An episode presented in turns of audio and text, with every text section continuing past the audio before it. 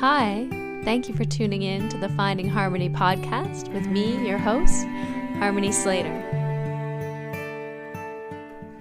Hi, thanks for listening to the Finding Harmony podcast. I'm your host, Harmony, and I'm here with my co host, Russell Case. Oh snap! Did I get promoted? You got promoted I'm today. co-host now.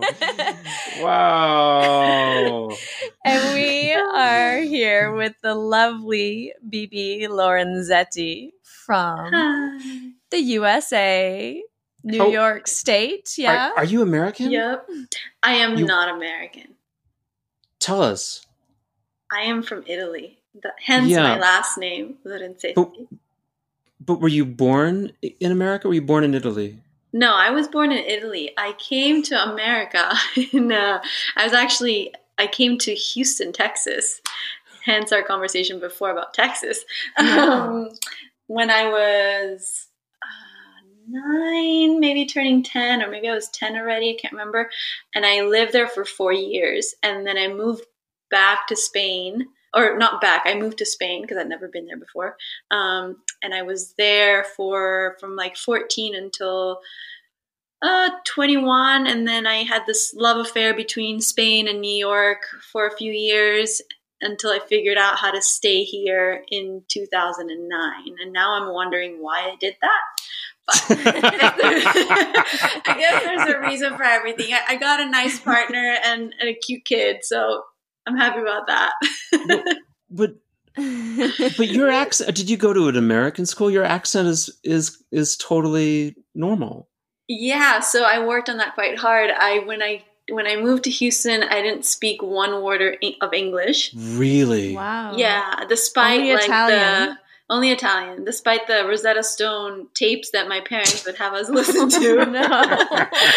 and I was I was thrown into um, you know one of those huge high uh, middle schools that in Europe you see them in the movies, but you don't really think they're real because you don't think that that world really exists. Um, and so there I was in this world I thought didn't exist, except for I was in it, and I was very excited until I wasn't because I realized that all the kids in that world were really mean, and I had no way of communicating to them. Um, and so the next, yeah, it was pretty intense um, situation. And so the next six months, my brother and I decided that we would stop speaking Italian and uh, not speak until we learned to speak English fully, both at home and outside the home. And so in, in six months, I became completely fluent in Texan, which now I don't even Yeah. know how to y'all anymore. No, there's little there's little pieces. There's traces of it there. I can I can hear it. I can. Um, it sounds like was it was it like a Latino school that you went to? Was it No, it was uh, it was the Space Center school where all the NASA kids were. Oh, Wow. was that your was that your parents? Were they were they NASA? No, my dad is a naval engineer, non-army related, and he would just be sent around to open offices in areas where there was like communication with a lot of other countries. So we lived in Korea and Denmark, in the United States, Spain, and then they went back to Italy where they currently are, and I'm here. But um, yeah, it was not related to to space. Okay. Wow. Wow. That must have been really difficult. It was. It was not. I do not have fun memories of that time. It took me a long time to, um, to integrate and to have a sense of belonging and to figure out how to fit into a. I mean, like a micro, a macro, like a micro society that is within the school.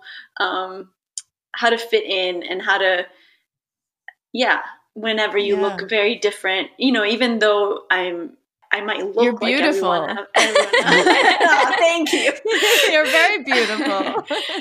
But you would Um, you I guess you but- mean like Caucasian, like Yeah, you're you- Caucasian, and, a, and, a, yeah. and if you're if you're like in a magnet school, like a like a NASA kids school, then you there were probably um, majority was Caucasian.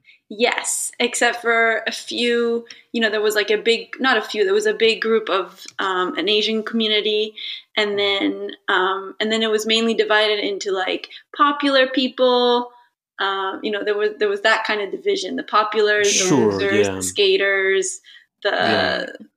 Nerds.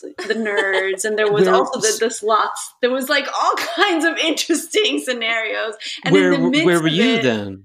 I was I was non-exist. I was in the like ESL group that nobody talked to because they didn't speak the language. So I was at this Right. table Wow. with the dorkiest looking people wishing for my life to be over because and then my Oh. first attempt at trying to fit in was because everybody at the time had um wore like you know t-shirts that said like Tommy Hilfiger, Ralph Oh, right, yeah. Lauren, you know. And so my mom was really against us buying things that were in fashion. She thought that it would be character building to not give into that. And Sure, so, yeah. Um, Here you are building character now. yeah. Finally, one day after, like, I don't know, the third month of like, I would make myself sick at school so that I, the, the, they could call home and get me home. Um, so finally, after like months of this, my mom was like, okay, we'll go get you an outfit. And little did I know, the one outfit I freaking picked out from Marshall's was this shirt that said FUBU on it, which I had no idea what it meant until I wore it to school. And everybody was either laughing at me or like, you know, pushing me around because they were like, why the fuck are you wearing that? So the What, FUBU I'm is sorry. What for- is it's what is FUBU, What's which is like FUBU? for us by and it's a it's a it's an African American um, oh. Oh, that's uh, what that is. brand. But I had Yeah. no idea. You know, I was like, oh, there's a shirt that's like five dollars that has a brand name on it. My mom will get this. Yeah. oh no. So Yeah, that we was had my no first idea either, apparently. oh my oh. god. So yeah. You're really describing like parts of my life that I found really painful, which is the whole appropriate clothing part of school and always feeling less than and and low. It's just so brutal to It to be in that space. It really is. Ugh. And it impacts you on so many levels. And it Yeah. takes so many years to like unpack and kind of place them in the right place within yourself. Yeah. Were, were you were you doing gymnastics at this point as well? I mean, had you been doing that the whole, the whole time? As I understand, Yes, you were- you were I doing that? was. I started gymnastics when I was in Italy when I was probably like five or six. And Oh, then, so you were serious. Yeah, I didn't know I was serious until I I I think around the time that we moved to Houston, I went to like a, um, a gymnastics summer camp, and my teacher um, approached me saying that she wanted to move me into like the the big team, and um, I kind of screwed up that opportunity by asking if I could bring my best friend with me, who was also in my team at the time. And she, her reply right in there, right then and there was, "Okay, I guess I made a big mistake. You're not the right kind of person for this." Oh, That's so cruel. That's really cruel. Yeah, but you know what? I'm so glad because I would have had so many more issues with my body had I gone that way. Um, Right. but so then when I moved to the states, I I joined a team in in the states, and um, I was I. I I realized that the problem I had when I moved to the States is that I was a lot smaller than everybody. Mhm. So I had some issues with getting in in the right, you know, the team that I was supposed to be in, I didn't have the right kind of measurements for. Um, and then it just so you mean like height and weight? height and weight. Yeah, I was I was very tiny um, compared to the other girls that were But I, in, in that team. But I would have thought that was an an advantage, as I understand, in gymnastics. I guess I remember at this gym, it was like the aid you had to. It wasn't like a professional thing. It was just joining the right team for the right age. Okay. and I couldn't like I didn't fit into any kind of like box there. So they put me in this tumbling class and um and then eventually what happened was that I doing a backflip on the high beam, I um not a backflip, a tick-tock, like one of those that you flip back and you land. Oh, on your sure. hands. Yeah. One one of my hands slit and I hit my head and I started getting these migraines and so the doctor had me stop going upside down. So that was the end to Oh. my gymnastics career. I was 14. Um, and it was actually good because, you know, I, I feel like that would have been probably, had I continued, it would have probably been detrimental to my to my being. Um, yeah, I remember I was a a gymnast when I was quite young too, and I got I think it was around a similar age, like around maybe ten or eleven, or maybe it was twelve. I don't know, something like that. And um, it started to get quite serious at that point and I felt like at that age, even, I felt like I was too fat and too big to be a gymnast. So I decided to focus all my attention on dance and quit gymnastics. Um, oh, geez. Like that's a better culture. I know, but it seemed, but that's how brutal the so gymnastic harsh. culture was at it that really time. Is. That, like, as a 10 year old or an 11 year old, you already felt too fat and too big to be a gymnast. Right, or the opposite way around. I mean, I had in, in that specific moment, like I remember, I wish so much that I was either developed or that you know my muscles right. were bigger or that my legs were longer or that just like just the wishing to be something that you're not. Yeah. Whatever that, that you know whatever side of the spectrum you were on. Yeah. Yeah. Yeah. That was definitely a lot of my dance experience too was just never having long enough legs or you know not being tall enough not being thin enough. It's yeah right. it's like constant it's so sad that this is what it's about you know? I know. Yeah. Harmony you were you were telling me a story um, about a camp that you went to in banff for the summer. Yeah when i was 17 i went to the banff school of fine arts which is like an arts uh, institute here in canada and it's quite a like famous sort of elite art school and they have artists from all over the country and even from other countries sometimes come and uh, work on their craft for the summer. And then i was in the dance department so we put on a, a big show at the end. But during that summer it was the first time i'd really lived away from home for a prolonged period of time. So i forget how long it was. I think it might have been you know maybe five or six weeks something like that. And uh, and at that point, I my eating disorder went absolutely nuts. What, what eating disorder? Anorexia, and like I was also bulimic from the time I was twelve years old till. Uh, about 20 but, but at that, that, time what does that look like when you're i mean is that every meal not every meal but i would go through periods of pretty strict fasting and then um, if I was stressed or like having a lot of uh, negative emotions, I would then binge on something. And then, like a box of cookies or like uh, yeah, you know, I never, you know, me sweets was never really my thing, but so it would have been like a bowl, like a bowl of uh, potato chips or pasta. Yeah, or anything. It could have been anything. Like honestly, anything um, that yeah, you probably like, restricted. Exactly. Like yeah. like pasta probably or um yeah, anything rice, like whatever, any kind of carb really. and then um and then you feel guilty, you feel shame, you also feel sick cuz you've been fasting and then right. then all of a sudden you eat like so much. And so then I started throwing up. You like but I you just like put do you put your fingers in your mouth yeah when i i mean when i was younger i kind of felt like it was a it would help me not gain weight but as you know with bulimia it's actually doesn't quite work that way so if you're bulimic you can actually have kind of a normal body weight um, but when it's coupled with anorexia you know it, it is a slightly more effective method for keeping your weight weight in check. Uh, but that was, I mean, when I was 10 years old, that's when I, that's when I started because I mean, as I mentioned with dancing, with gymnastics, you, I really felt like um, you know, I developed very early. I got my period. I mean, this is maybe too much personal information when I was 10 years old. and so there's like a lot of hormones and your body's changing and so you, young. Yeah, you don't really want to um, be a woman. You're, you know, you kind of lose your childhood a little bit. So um, I decided to to really lose it, I guess, and being very cruel to myself.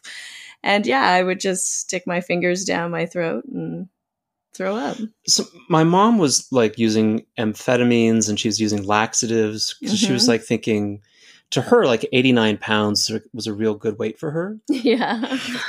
And like she was 89 Great. pounds when I was born, you know, so maybe a little bit more than that. So I mean, were you also using lax- laxatives yeah, at this camp? I did use laxatives a little bit. I used them more at the when I was in um at this camp, but I did use it a little bit throughout my uh, teenage years. I didn't like to use it so much because they left me feeling so fatigued after. Yeah. I felt like I had no energy and I didn't like that feeling. So I tended not to use them too much because I really felt like it was doing my body a pretty big disservice. And so you you were mm. at the camp and you were and you were about 103 pounds. That was normal for you. And yeah, then... at that time I was about a between 103 and 110 maybe. And then I came back and I was about 95 pounds. And all my dance teachers were like, "Oh, you look so good. You've improved so much." And deep down I was like, mm you were suffering. No, yeah, I was suffering so brutally. I was in like emotionally, physically, like I, I was so weak and tired all the time, and my hair was falling out, and I just was like in the worst condition internally ever, and yet externally getting all of this praise. And at that point, I was like, something's really fucked up about this. I think that if I carry on down this this road, I'm gonna end up dead. and so, I mean, at that point, I actually just quit dancing altogether.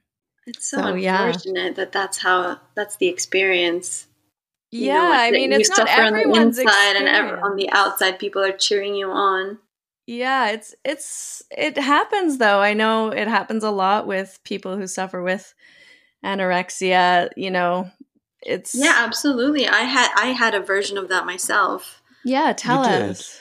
Did. I did. I um mine was a little bit different in the sense that mine was more of um I think it came from a place of like needing to control something. Um yeah. I I developed really late. I developed when I was 16, I got my first period. And it was like I I literally the memory of of it that I have is going to bed like with no boobs and then waking up and all of a sudden I had like these massive breasts. That's like the memory I have. That, I don't really. How is that? That's amazing. That I don't plausible? know, Russell. I really don't know. I I just don't remember it being a process. I remember it just being like from one day to the next and feeling this deep shame about having to like face people. And right. luckily, wow. it kind of coincided with the move from the United States to Spain. So it like right it kind of worked out in the sense that I could present myself as this new being in Spain, but I oh. wasn't comfortable inside my own skin because there was this this this lack of recognition with myself, like the inner self, right. like to the outer self, didn't really match. So there was this very disjointed feeling, and then you know also being 16 and not knowing anyone and not having any friends not belonging it felt like um, my body was kind of the thing that I could have a handle on or control.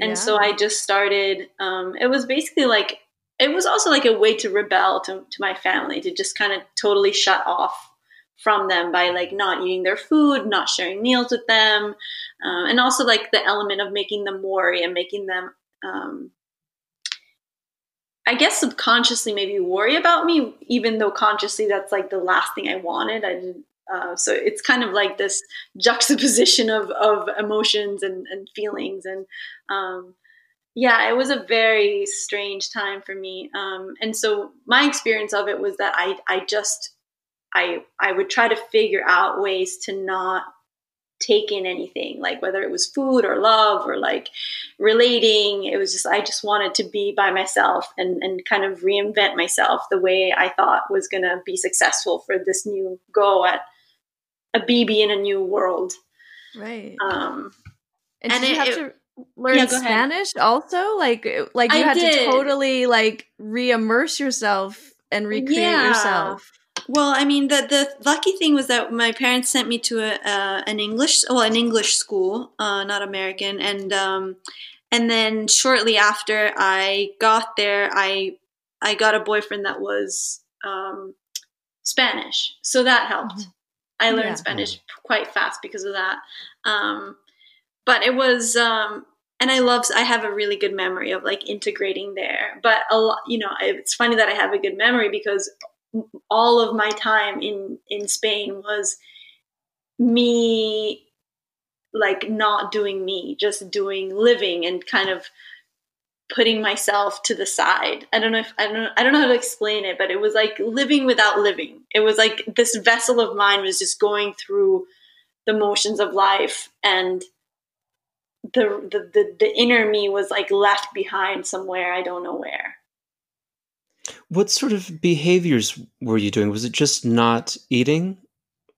Yeah, it was not eating. It was, um, you know, that that included like it was really hard to socialize because it meant, you know, saying no to friend reun like friend gatherings. Um, so it was it was a lot of energy that went towards um, figuring out ways to to to not relate to people when it was around food. So I had to like come up with a lot of lies.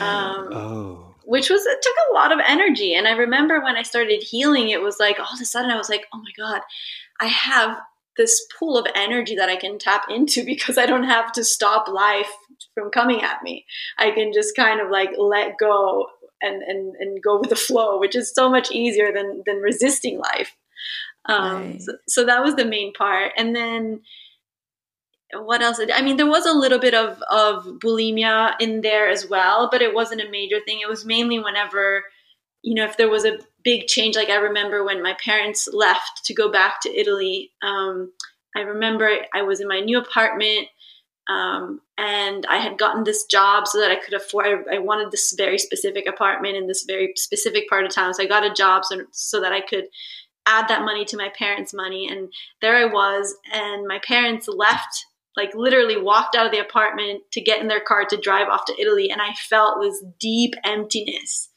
um, Hmm.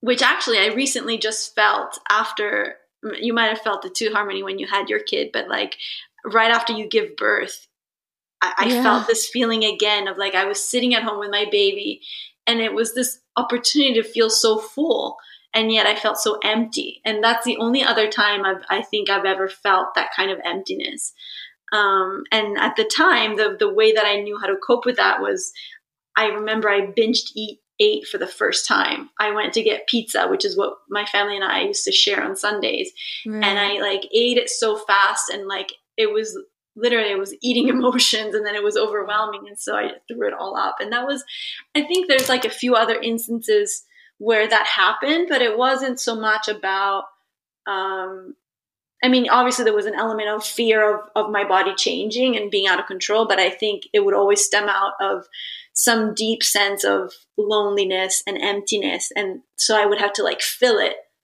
And then I would, I would feel so, so shameful that I would have to empty myself. But it never, it didn't happen very much because I was very good at controlling. Mm-hmm.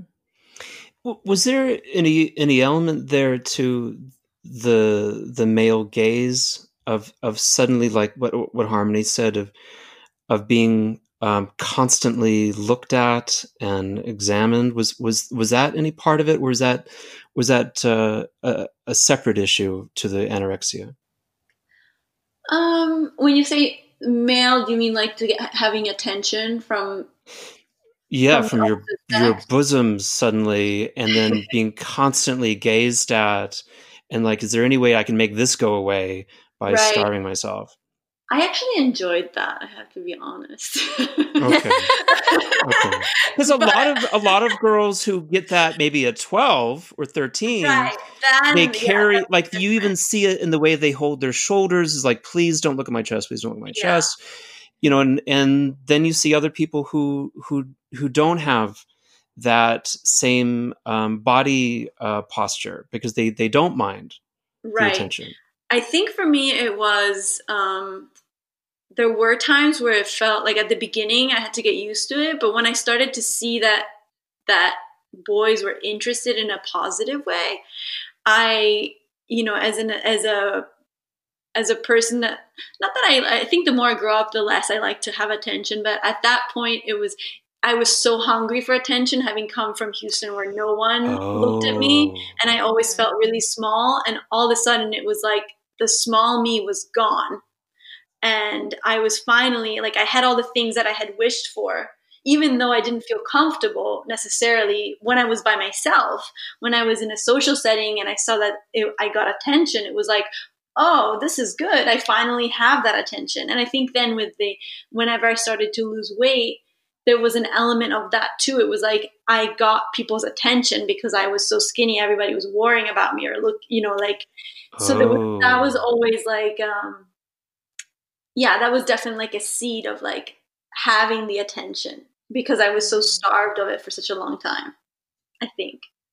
Yeah, that's that's an interesting parallel to make. It's it's so um traumatic, I think, your early experience of moving at a young age, you know, 10 to America and not speaking English and feeling like so alone and isolated and looked over and invisible, even to then like coming into this place where you are receiving attention, but like that, um, that extreme change is is sometimes hard to uh, deal with or recognize, and maybe even there's there's a, a sense that like you don't deserve it you know you don't deserve the attention in, in a way even mm-hmm. though you're craving it and want it and then Absolutely. you kind of are starving yourself of pleasure or enjoyment in other ways Absolutely. And you know, actually like hearing you say this, I I I think a lot about that when I'm in Mysore and like e- even just like my first experiences in Mysore, I think, were a big um, were a big part of understanding this part of myself because I did. I was twenty. I think I was twenty six the first time I went, or 20, 26 yeah the first time i went to mysore and i was I, I can't say i was healed there but i was on i was on the right trajectory towards healing um, how did that happen that you you started healing because you mentioned that in spain that you would maybe that you were starting to heal did you find like a yoga class somewhere is that and then was it an accident that no, you started to heal well the it was an accident I started to heal, yes. Um, and it happened in two parts because I started yoga when I, I was I came to New York the first time because I was doing theater, and yoga to the people at the time was at its beginnings. Oh, now it's oh, like yeah. big, there's like a big scandal around it, but at the beginning it was like their first studio, and it was right underneath my house, and it was it was free. Well, it was really? donation based, which for a European means free. Yeah, yeah exactly. yeah. I went there a couple of times. That was a really cool thing, the yoga to the people. Yeah. Did they I mean what was the scandal though? Do they were just like taking money actually? Uh, no, the owner is a uh, I don't know. He's one of the it's part of the Me Too movement. Ah, I ah, see. Okay. Yeah. Okay. Yeah uh, which is actually why I got fired at some point, which is then why I found Ashtanga Yoga because I turned him down. And the next day, oh. I was the door was shut in my face um, oh. right before my class in front of all my students, and, Ooh, wow. which was great because then I found another studio, and I ran into the Shala Yoga House with Barbara and Kristen, and yeah, you know, I was I think I was twenty five at the time um, yeah. I had just come back. I started yoga when I was 21 at Yoga to People, and then I was back and forth between New York and Spain, and then I was dating a uh, person that had a lot of drug things, and I kind of got pulled into it. And then, long story short, I got Hep C, and ended oh, up Jesus. back in Italy to in the hospital to get cured. And then I got part depression while I was there. And so my dad and I made a deal where I could come back to New York to teach yoga if I went back or if my brother came, like we alternated going back and forth to get my meds. Right. And Wow. so then, and because of that, I lost a lot of weight again. I was probably like 83 pounds that year. oh, wow. Yeah, I was really very- thin. Yeah, I was very small. And um, my mother would be jealous. well, a lot of uh, yoga to the people students were very jealous. They they would ask me, "How do you how are you so in shape?" I'm like, "If only you knew." Mm. Um, Yeah. Oh my god. um, but then, so then that year finished, and I started. Um, I, I was fired, and I I ran into um, the shala, and you know I asked to be teaching, and they put me in my place. They were like, "You're so young, you you know maybe you can assist and clean the shala," and I was like, "Sure, whatever." Um, I also applied for a job at the Shala. You did? Uh, yeah, right after my first trip to Mysore, I showed up and I knew Ah. Kristen because she had been Guy's assistant. Uh huh. And I walked in. I met I met uh, Barbara, and she had black hair at the time. And I asked her for a job, and she just looked me up and down, and she said, "Yeah, you look like you just came from Mysore, but but no." Sounds like Barb. yeah, Uh, but I really liked Oh. practicing there. I think I actually met you there. yeah, you came time. in one time and you said, "I'm Harmony's friend, Russell," and I was like, "Hi, Russell, welcome."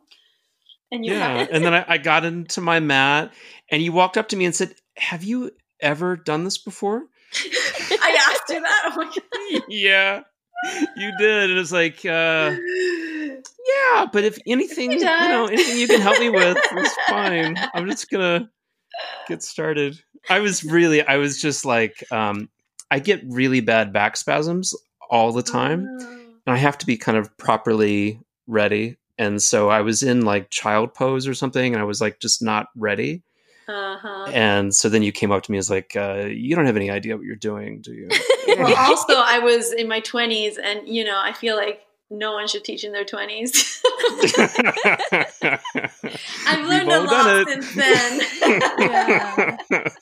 that fire, that that that inner that fire of the 20s has, you know, Yeah, it, Yeah. it simmers down died a little down bit, a little bit. it? Yeah. yeah, yeah. backed up with a little bit more life experience. Mm. Yeah, yeah, yeah. Having a newborn will definitely give you a lot of compassion all of a sudden for Oh other God. people and life experiences. oh my god, absolutely. yeah. So you were you were telling us about your how you started the process of healing again, and I'm sorry I, I interrupted you. Oh, don't worry. Um, yeah. So then the second time around, it was um, it was because of of Ashtanga, really, because of Barbara and Kristen. It was the first time I had a, like a, a uh, well, no, that's that's not true. While I was in Italy, um, recovering the first half of the recovery, I ran into a Hatha yoga teacher who also happened to be an Ayurvedic practitioner, and she really turned me on to Ayurveda.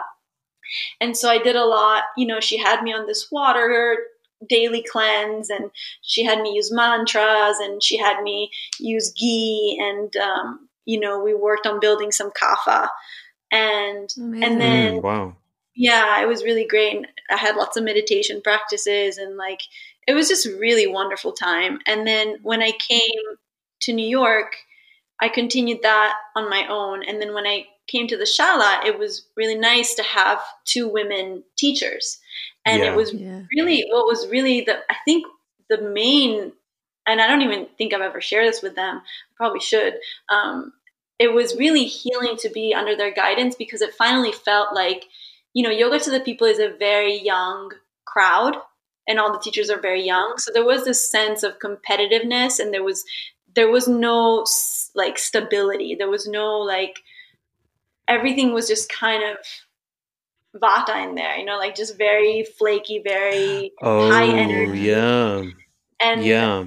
being with Barbara and Kristen was just this very, um, just brought me just a very deep inner steadiness, which I think allowed for a lot of my healing. I just felt like every time I walked in there, I was like, oh, there's no judgment. And these women, look at them. They're, they have like regular bodies. They, they look really in harmony and in balance with themselves, really at peace. They're happy. And bodies in the room weren't all just like these tiny people. It was like all ages and you know all from all walks of life and all different shapes and it was it felt very safe that environment that that, that community um and and I think that was a big part of of me enabling myself to to, to make peace with the outer form or at least see the peace in other people with their outer forms. And then i think over time i began to kind of experiment that for myself. Um, mm-hmm. and you know i think that being in the mysore when i when i transitioned from their vinyasa classes to their mysore classes i think there was an element of like like my first reaction was like oh my god people are going to see me every day. If i start to gain weight they're going to notice. And that was like a big thing for me. And i think that was also really healing because i saw you know the more i practiced the more the seed kind of began to diminish its power a little bit. And mm-hmm. I, I could see like how every day i would come in and i would be a little bit less scared of that. And there would be a little bit less like energy or or in, um, like attention towards that. And it would be more about just being in the space and like you know barbara and kristen never made a comment about that. Uh, so it was just really heal like the whole thing was it was a challenge but it was a healing challenge. Because i could yeah. see how like what i what what i first thought would be scary or would be hard i saw it like dissipate and kind of lose its its grip. That's so interesting because i i would have thought that Ashtanga yoga, um, Ashtangorexia, uh, yeah, would have would have maybe made your some of your issues worse.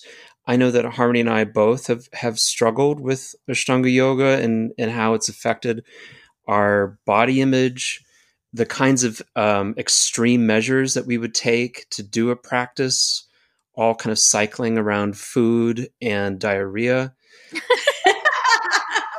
and like that like those things are really important if you're going to have a good practice right and so you know eating one meal a day at like you know two in the afternoon um, getting up as early as possible to take diuretics, you know. So like I never did that. caffeine is, oh, well, a, lot is of caffeine, a diuretic. Yes. okay. Yeah. So it you know it, it it's an adrenal it's an adrenal yeah. um, uh, instigator, and then you you have That's a bowel true. movement and you right. feel light. Yeah. And if you have you know dysentery, which is even better, great. You know, like the lightest I ever got was the dysentery I got on the transcontinental railway in China, and I was like, man, I'm down to like 125 pounds. This is really this is really working well now. mm. It's, oh, I mean, it is interesting. You yeah, didn't. Yeah. So Ashtanga yoga, you didn't. I found like I think the practice can be super healing, like you've said, especially if you're in a really supportive uh, community and environment, and one where uh, the teacher encourages you to like deeply listen and feel and pay attention to your body. I think that was very healing for me. Um, just I mean, just yoga and going inside and rather than, you know, being a ballet dancer where you're always looking at a mirror, looking at yourself, you know, a reflection, everything's about what it looks like externally. And then transitioning to a yoga studio where there are no mirrors and it's all about feeling what your body feels like from within. That was a huge psychological change for me. Oh my gosh, it really I think that was a major part of the healing was was just that shift of having to feel myself from the inside. And when you start to do that and start to really be sensitive to yourself it's hard to be violent to yourself intentionally. And you start to see like oh right this is like a very violent act that i'm engaging in when this happens. And so um, it really helped me kind of I think, get the strength and the courage to just like sit with uncomfortable feelings um, and not need to like purge or react or feel empty, but just feel whatever was arising in that moment. But then there's like that other edge of the sword where there's definitely you know been times especially you know as you're doing more advanced advanced practices that i mean the lighter you are the easier it is let's be honest yeah, yeah i'm definitely feeling that now that i have these extra 10 pounds Yeah. But, but the object is not for Ashtanga yoga to be easy. The object Yeah. is for it to be hard enough that you feel something. Yeah. Yeah. and it's i think it's so interesting like it's that like f- for for you. And as you you know mentioned like the extra 10 pounds. And even for myself you know the last like three years i've put on an extra like 20 pounds.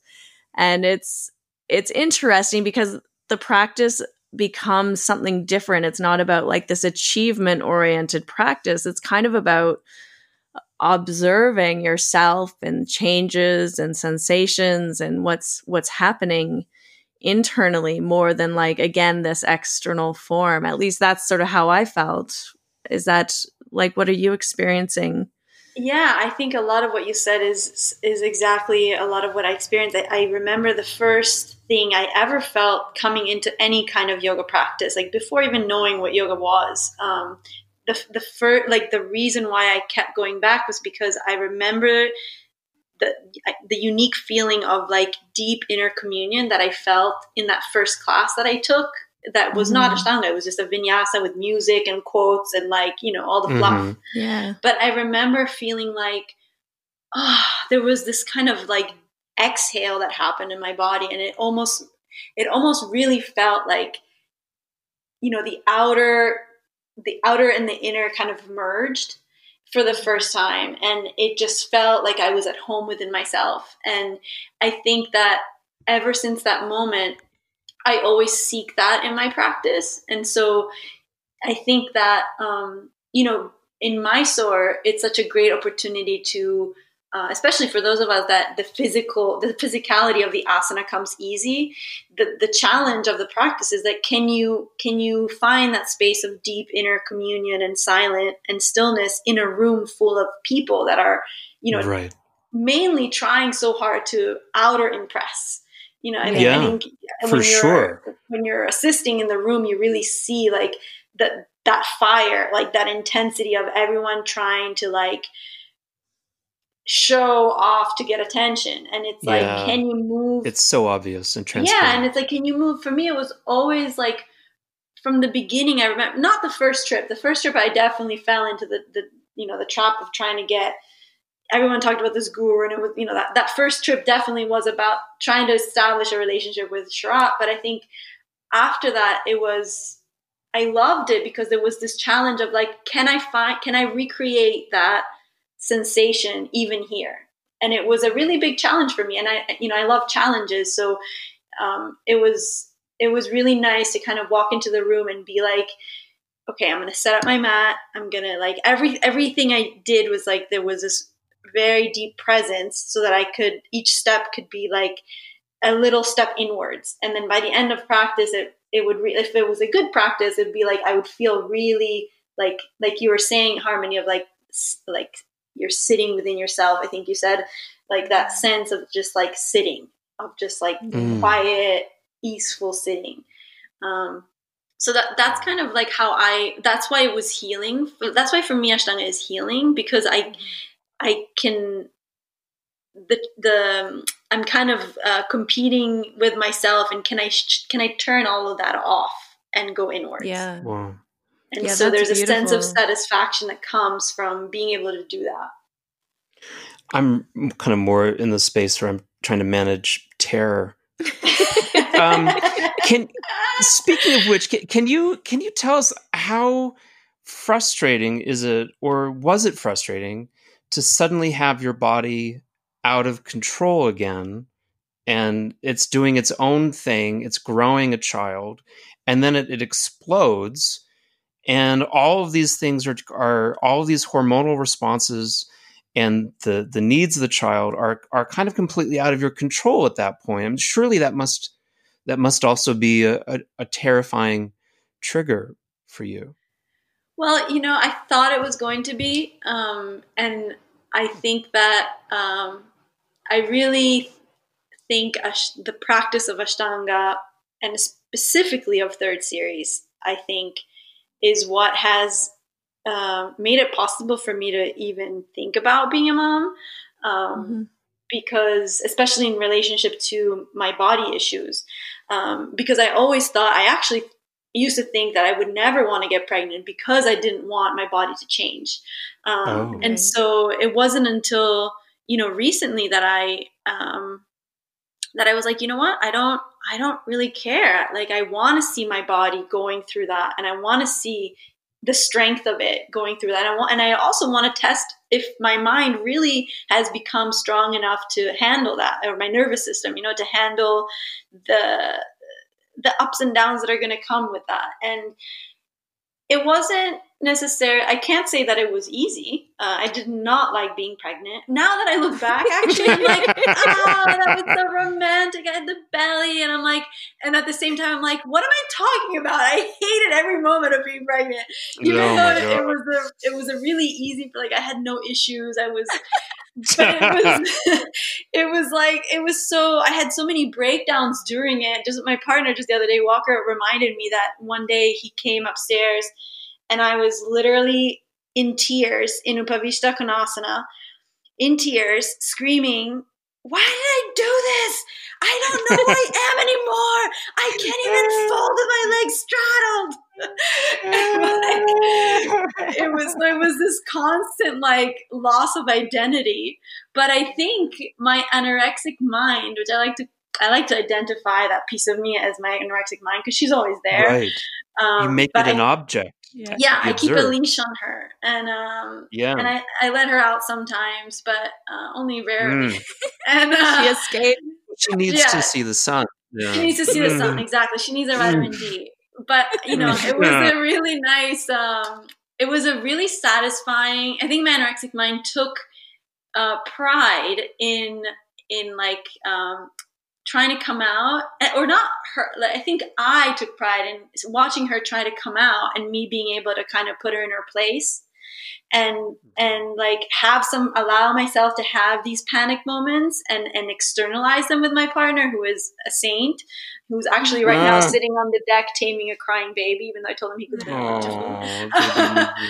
And um and and to just kind of like see it flare out see all its colors and then be like okay you know what? You've you've this is, we can go down that road or we can come back and have a, a nice nine months you know? It could either feel like jail for nine months or it could feel like you know there's still some freedom to move. Um, and so I, I you know it wasn't as bad as um, i'm gonna feed him while we talk. It wasn't as bad as i as i thought. Um, you know it was kind of nice to actually decide to to you know I, I really wanted him to be healthy so all the eatings i did it was like this offering this offering to him Mm. and I think Harmony, you mentioned it in your in your podcast, in one of the podcasts where you're talking about childbirth, that it's like they're they're the little Krishnas. Yeah, the little deities that, Yeah, are, you're housing little- inside yourself. Exactly. So I always, you know, whenever I would start to have negative feelings, I, Yeah. I would just think, you know, I'm doing this for a higher purpose, and there's no amount of of, of negativity or fear that can be more important than than nourishing this little being. Yeah. Um, and so I think also with the post, yeah, go ahead. Well, it's just it's so I mean, I think it can be really healing, you know. It's like such a healing thing because I mean, we all have these little deities inside of ourselves all the time, but we don't recognize them and we don't treat ourselves like, you know, we have a little deity inside of us. Right, I love that. And then when you become pregnant, you you really do feel like, oh, I have a, a life. I have this little God being inside of me growing and and you really do start to treat yourself and nourish yourself in a way that's super healthy because you you're pregnant. And and I think sometimes it's it's nice that that sense can can linger and and stay with you a little, you know? yeah, absolutely. And I think, you know, I think that you can probably hear his little noises. Yeah. yes. um, he's feeding like he's like, oh, I haven't had this for like three hours. Yeah, he's Um, starved. yeah. But um, what was I going to say? Oh, the, the the thing that I think prepared me was that you know a year before we actually got pregnant, I, I went to see Sharmila, and I had a nice conversation with her. And I spent that whole year kind of really preparing. You know, I and it peaked with going to Mysore in in uh, I think I was there in March, and you know I took the time. I promised myself I wouldn't interact with people that much. That I would just I wanted to really feel boredom, mm-hmm. and I mm. wanted to to to you know feel all that was going to come up in that boredom and learn to be okay with it because I felt like that's what pregnancy was going to be like. And so if I could do it in Mysore, then I would be I would survive doing it back home. Um, right. So I did that. I got super bored. I did nothing. I would practice, assist, and then I literally probably saw like three people, and yeah. I just got deeply bored. And I a lot of stuff came up. You know, like anger and fear and loneliness, and I just kind of I just kind of learned to to sit with it as best as I could and and to hold ground and to hold like my drishti on like you know the objective of just learning to like see see feelings as they as they are they, they rise up and then they pass and then you're still there you didn't die and so right. it, it was kind of like this process and um and then when I came back home, I decided that I would I would stop practicing third series so it wouldn't be such a shock when I got pregnant.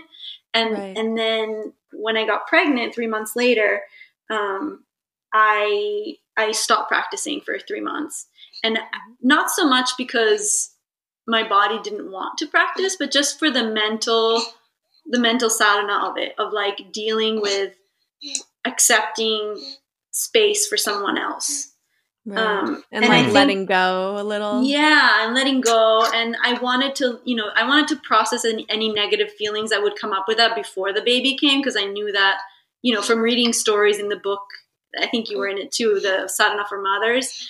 I knew that a lot was going to change afterwards. So I, I didn't want to have to deal with all those changes with the baby. So I think it was really key for me to to gradually make those shifts and to at all phases really sit with the discomfort of you know any given feeling that would come from shedding things away um, and so now like with the postpartum i yeah i can't say i love being 10 pounds overweight absolutely don't. But not overweight but like don't worry. it, it, it, goes and then it comes and then it goes and then, and then it, comes. comes. yeah exactly. So i'm trying to not like attach too much to it. Um i mean quarantine helps because i'm like oh well no one sees me. Um but you know there's day there's good days and there's bad days but i think you know these little these little divinities they help you so much with with the way you see yourself. You know they look at you like you're everything and you're like wow maybe i am everything. You know like maybe there is that spark of god inside of me and they they you see it through them i think. You know that which we seek in the practice i think really they they bring it out for you. And so all of a sudden things that i thought were going to be really important are like all right well i didn't get to you know do a full practice today but that's okay because i got to you know see 10 smiles of his or like sing him uh, you know my little made up uh, lullaby 10 times which you know in a few years he he's not going to want to hear me make up lullabies. So um so it's been really beautiful to watch that and and uh, yeah, I mean, there is there's definitely some anger and some resentment. You know, I can't I can't say it's all God yeah. seeing God and, and you know. Um, there's moments of seeing God and then moments yeah. of being really human and selfish too, really right? Bored. Where you're just mm. like, what? I have no life anymore. yeah. You look at them and you're like, wow, where has my life gone and my time and my partner and yeah, everything. And and there's there is a degree of I don't know if you experience it, but I was reading it up the other day and I made a post about it today about uh, postpartum rage. Mm, yeah, um, I read that. Yeah, I didn't know Which, it had a name. oh my god, it does! I discovered. I was like, it, two weeks in, I like, I was like, I need to do something about this because my partner's just going to walk out on me if I keep being this terrible mm-hmm. person. And uh, that's a and common. So, that's the that first year is a common year for divorce. Yeah, It's one of the and I can see years. why. Yeah, I mean, like everything. You know, I was in this place where everything that he did was just not enough, and and also just not. Um, you know, I'm going to say this because I think it's important for a lot of women to hear this because I, I don't think I didn't find. You know, no two friends talked to me about this, but you don't find much about it, and I think you know there's this sense of like not being seen you know whenever you're pregnant everyone's kind of very aware of you and and um, you're in the spotlight and then you give birth and all of a sudden it's all about the baby and there's not really you know everybody gives birth but for for the woman herself it's the biggest thing we're ever going to do.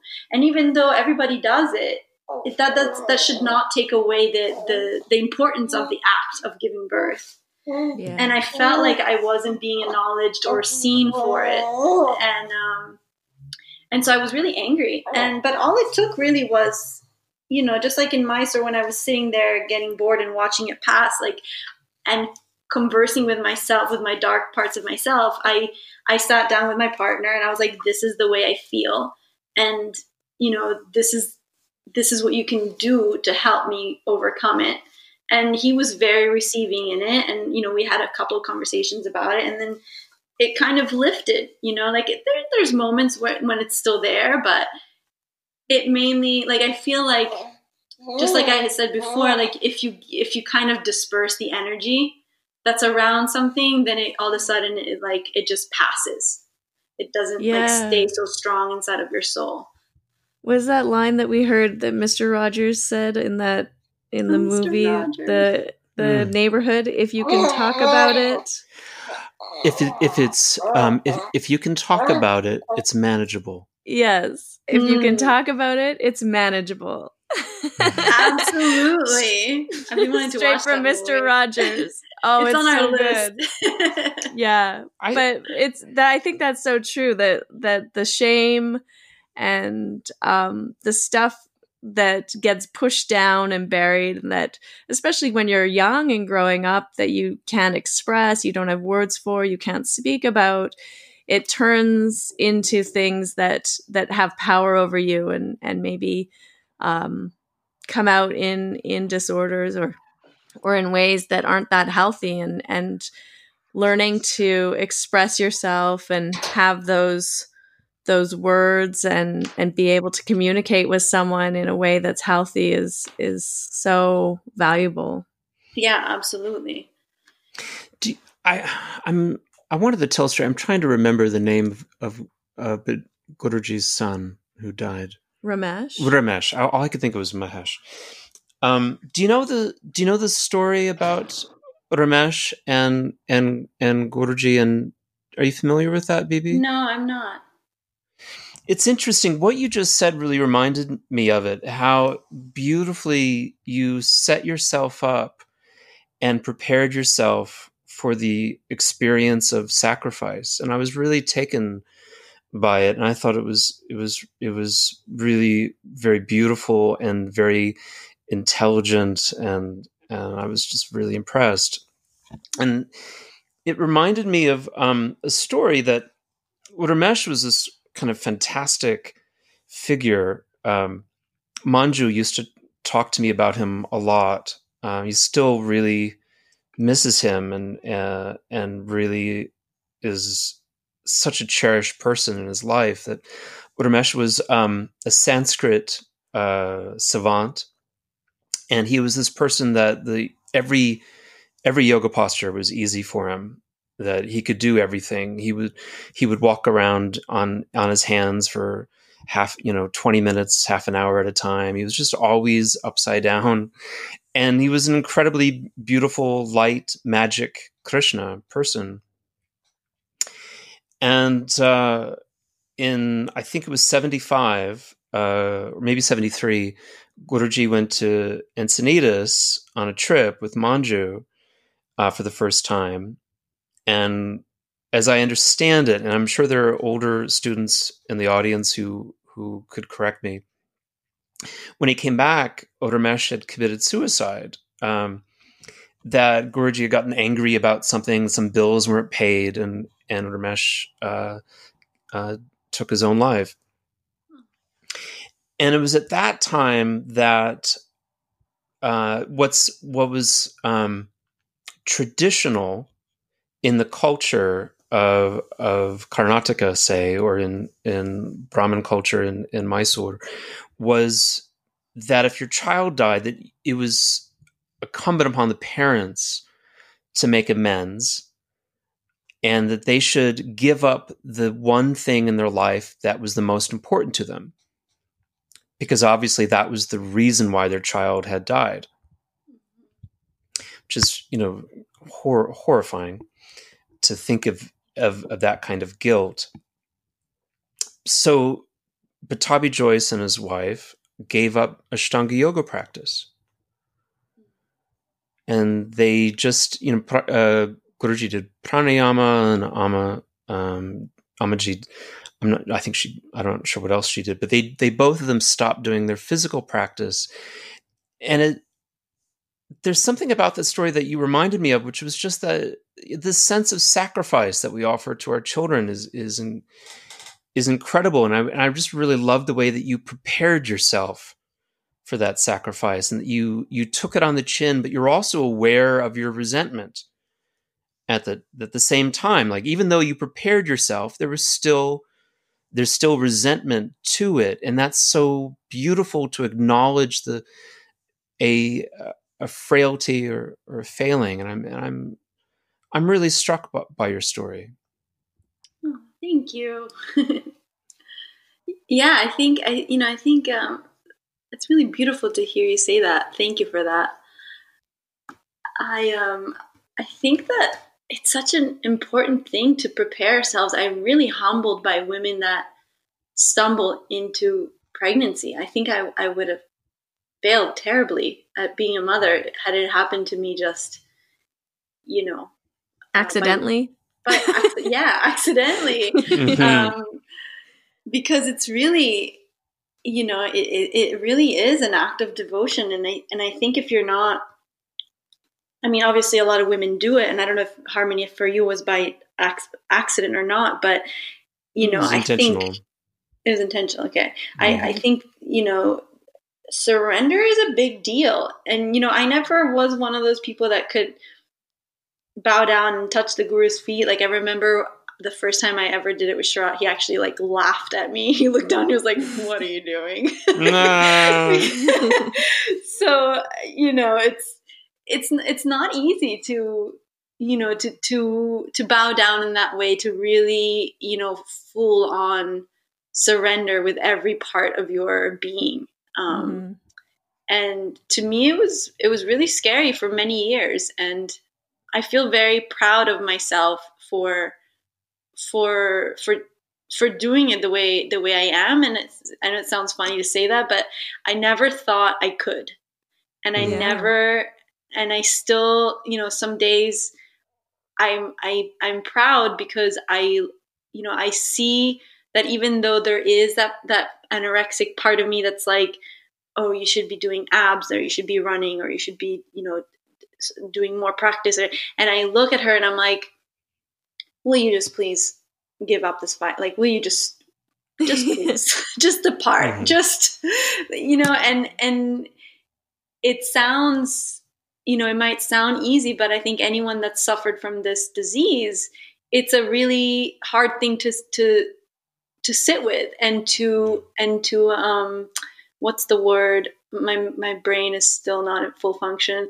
Um to like to to take you know to to not to, to not listen to, dimini- to. yeah, yeah, not listen to, to diminish, it and to just yeah. diminish it. Um yeah to recognize it and, yeah recognize it and see it but not have to like feel bad about it in a way right? Not be controlled exactly. by it exactly exactly. It reminds me of like that what you were saying earlier how uh, you can heal and you can recover from you know anorexia or bulimia but there's always this little part of yourself that that's there and no matter what what's going on you know i always remind myself that even like when i look in the mirror I always remind myself when this voice comes up that like what I see isn't what other people see.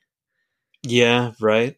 Because I I know that what I see is is defective. It's Yeah. it's not an accurate um reflection. I look in Yeah. the mirror and I see a big fat fuck. and so I'm like, wow. Mm. And I and people tell me that's not true. yeah. I I don't see it. I'm glad. Yeah. there are people that remind you that. Yeah. Yeah, it's good to Mm. have some people around that remind you, you know, like your Oh. partner or somebody that, you know, you're beautiful and you look great no matter what. Yeah, and I think you know also it's like, and I think it's important within the Ashtanga community. You know what you said before, Russell, about uh, what did you call it? Uh, Anorexia. or- Ashtangorexia. Astangorexia. Um, I think there is, you know, I see the el- that element in the community, and I think it's so important for us teachers to create a space where it's not about. And, I, and I've been very lucky to have that experience, but um, it's not about it's about like seeing seeing through the body through seeing through this vessel and like really seeing the person for their inner beauty which i think you can really see in people's spirit and practice like how they move and how they like just their their their level of attention or the way that when someone becomes really focused inwardly like how beautiful they become. Um, and so really like i think it's really important for us teachers to cultivate that in the room of like you know not putting so much attention in are you binding? Are you you know are you touching your head to your to your shins? Are you you know but but more of like where's the softness? And where you know how can you find the balance between that that fire that's needed for ashtanga yoga? Because you do need a certain amount of fire to do this practice but like how can you greet that with a really soft um, you know heart or a really you Mhm. know um, yeah soft mind almost so it's Yeah. I, think it's important that, that that we keep that at the forefront of of our minds when we practice and when we teach.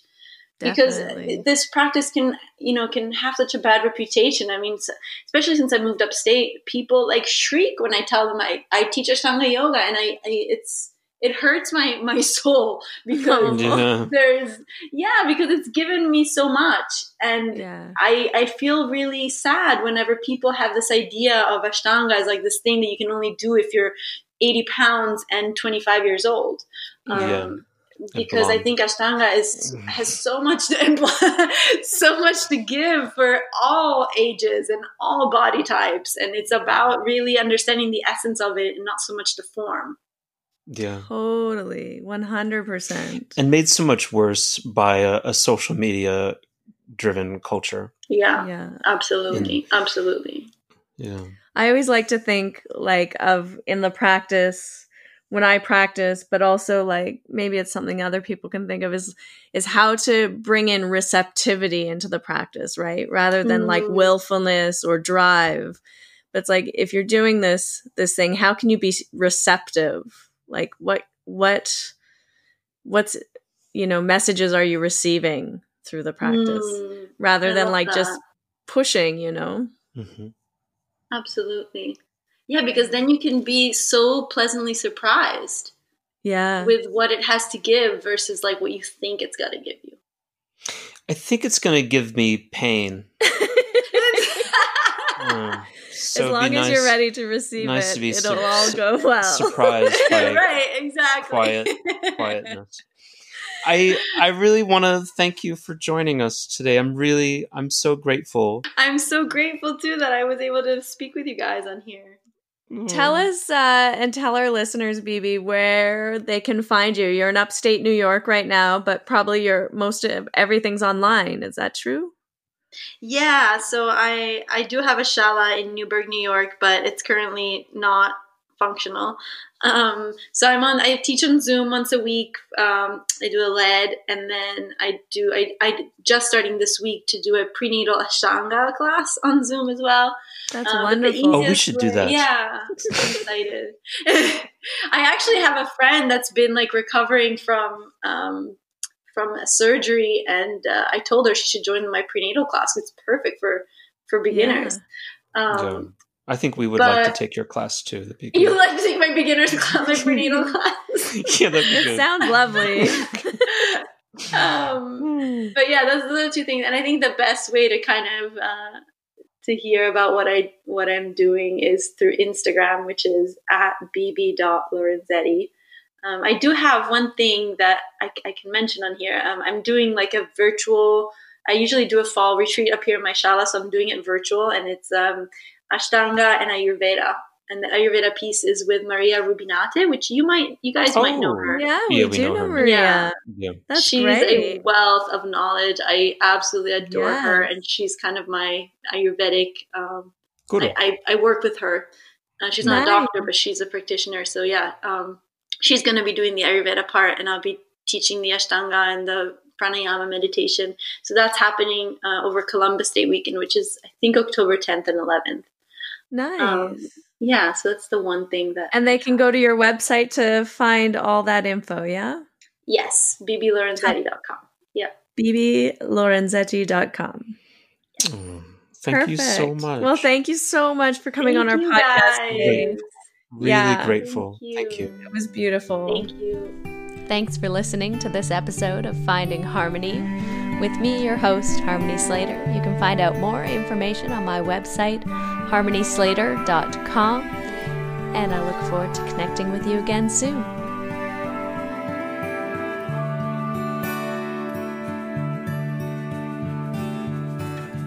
Standing in eternity's shadow, watching the breaking waves.